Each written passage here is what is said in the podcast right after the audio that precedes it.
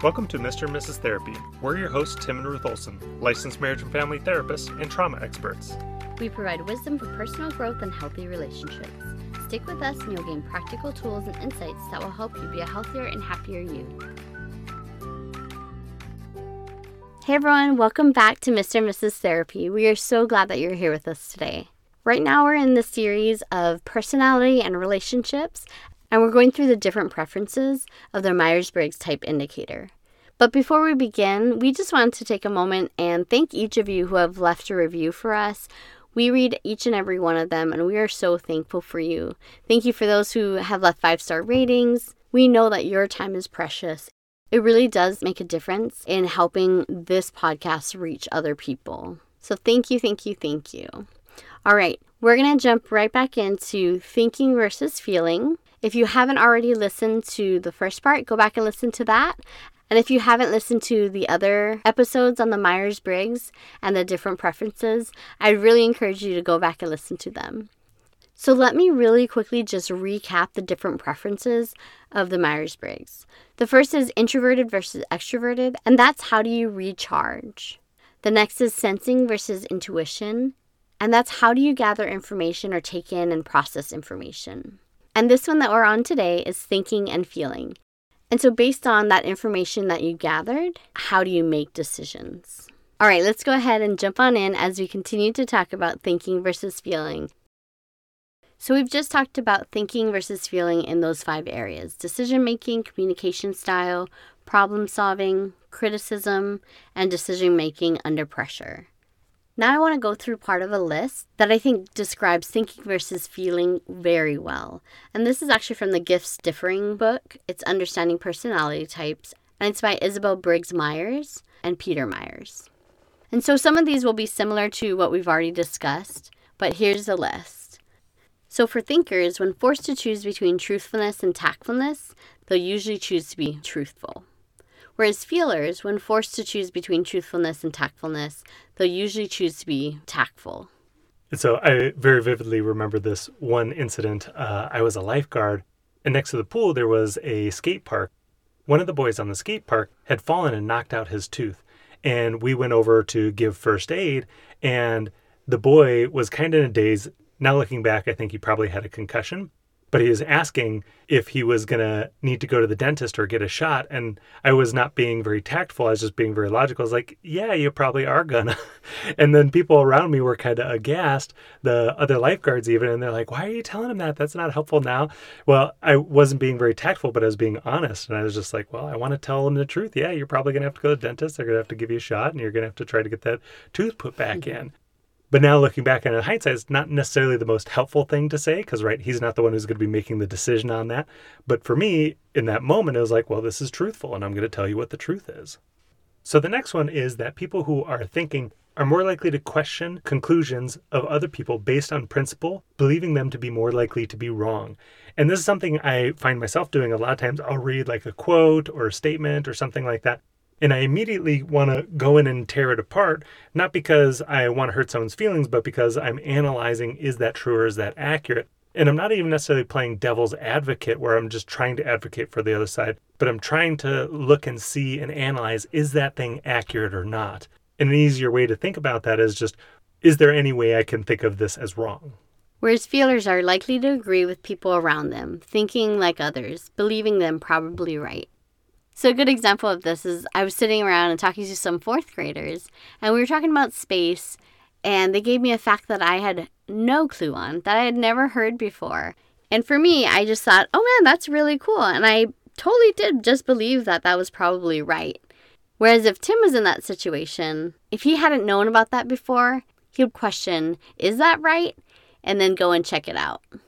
Oh, for sure. And our kids tell me things all the time that don't strike me right, where I'm like, that can't be true. And I think I'll even say it to them. I'll be like, no way, let's look that up. And so I'll look it up, and sure enough, they'll have told me something that's accurate. And I'll be like, wow, that's so cool. But yeah, my initial reaction is if, based on the body of information that I have already swirling around in my head, that doesn't seem to go along with things I might know about in that area or vicinity of information they just told me, I'll be much more likely to out of pocket deny that but then look that up then to verify is that true or is that not true. So, one of the things that bugs me so much is when I believe something's true, I say it and then I find out later, oh, I was totally wrong about that actually. I do want my information in my head to be accurate. And so I always want to verify before I say something is that true or is that not true? Whereas I would right off the bat believe them and then I would go and check it out. So it's not that I would just believe these fourth graders and for the rest of my life start telling other people that same fact, but it's right off the bat, I would believe them and affirm them and say, oh, that's really cool. And then I'd check it out. Whereas Tim, like he said, would go check it out and then say that it's really cool. The next little thing is that people who are thinkers have a tendency to be naturally brief and businesslike they can often seem like they lack sociability without even recognizing that they're doing that. And I can totally see this in myself where sometimes I'm a little too straight to the point and I don't do any pleasantries. It's just, hey, here's what needs to be done and I get right to it versus like, hey, how you doing? Oh yeah, yeah, oh, so nice. Okay, well, let's get this done. Right? It's I uh, I tend to have a desire to skip that part. Not that I'm trying to be rude, but it's like this is why we're really having the conversation and so let's try to get this done with. Whereas feelers are naturally friendly, whether sociable or not, they find it difficult to be brief and businesslike. Which is funny because this kind of looks a lot like introvert extrovert, right? It's very similar. And I was talking to a friend last night, and she was giving an example of when they sell things on Facebook Marketplace. She is very brief to the point. The person comes to the door, she hands the item, she takes the money, and they're done. they, they go on their way. Whereas for her husband, he'll go and he'll pick something up and she's in the car with all the kids, you know, kind of trying to keep them entertained. And he's talking to them for a half an hour about anything and everything. And that's very much Tim and I. Even in that same situation, Tim would be that very businesslike and to the point. And by the end of the conversation with me, I could probably tell you how many kids they had, what ages they are, or even how their colonoscopy went. That's not true. Mostly. but there is such a big difference. So the next one is thinkers are very good at organizing facts and ideas into logical sequences. They state the subject, they make the necessary points, and they come to a conclusion and are able to stop there without repetition. And so people who are thinkers have a tendency to be able to express ideas very well and tell stories in a way where you can follow along and understand the beginning, middle, and the end. Whereas feelers usually find it hard to know where to start a statement or in what order to present what they have to say. They may therefore ramble and repeat themselves with more details than a thinker wants or thinks is necessary. This is actually a very funny one for us because sometimes I tell you I would rather you give me almost like caveman talk or give me the bullet points, but then you go on and you give me like every single detail of something that had happened, and I'm not interested in every detail. Give me the important, fun, or interesting things, and then that'll be the end. I don't need to hear every piece of the sequence. But then I also know for you, you do like the details. You kind of want to hear every sequence of my day. And that makes you feel connected to me versus for me, hearing every sequence of the day does not make me feel more connected. and I think a lot of times because you are so strategic and you're able to have that logical sequence, when we're at a gathering, a lot of times I'll defer to you to tell a story. If something gets brought up, I'll tell them, oh, tell them about that time. Or even sometimes you'll start a story and then you'll drop it on me halfway through. I do. I do that because I know you're such a great storyteller. And I love that about you. The next is how do thinkers deal with emotions that go against what their thinking and judgments are.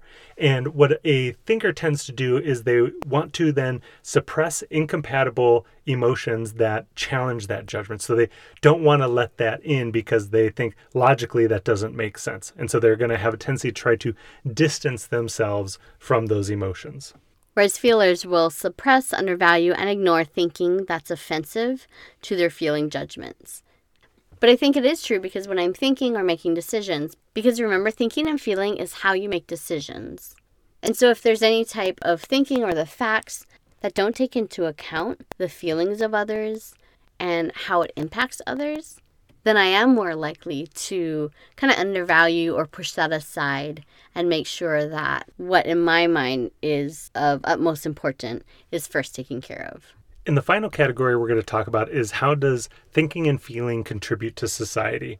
Thinkers contribute to the welfare of society by intellectual criticisms of its habits, customs, and beliefs, by exposure of wrongs, solutions to problems, and the support of science and research for the enhancement of human knowledge and understanding.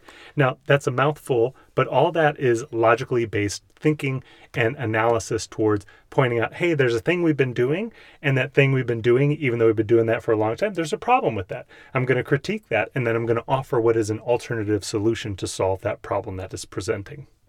Whereas feelers contribute to the welfare of society by their loyal support of good works and those movements generally regarded as good by the community, which they feel correctly about, and so they can serve more effectively.